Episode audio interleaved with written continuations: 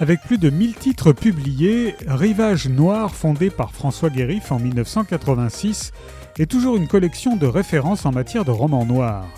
Au fil des années, les éditions Rivage se sont efforcées de faire vivre ce catalogue en rééditant des titres épuisés qui méritaient par leur qualité et leur originalité d'être remis en avant et de figurer dans la bibliothèque de tout amateur de polar.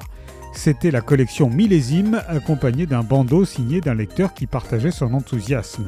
En cette année 2024, alors que Rivage Noir approche de ses 40 années d'existence, les éditeurs ont demandé à François Guérive de choisir 11 titres iconiques du fond des coups de cœur personnels qu'il souhaite faire connaître à de nouvelles générations de lecteurs et lectrices.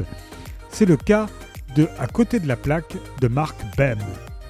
Patrick Nelson n'a guère besoin de son activité de garagiste à Los Angeles pour vivre, et vivre quelle vie d'ailleurs.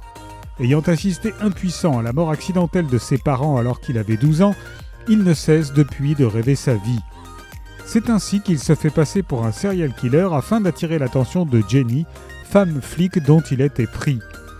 Mais là ne s'arrête pas sa capacité à imaginer des univers, il part mentalement à la découverte d'une Afrique onirique peuplée de créatures incroyables, papillons libidineux, femelles babouins nymphomanes, abeilles tueuses.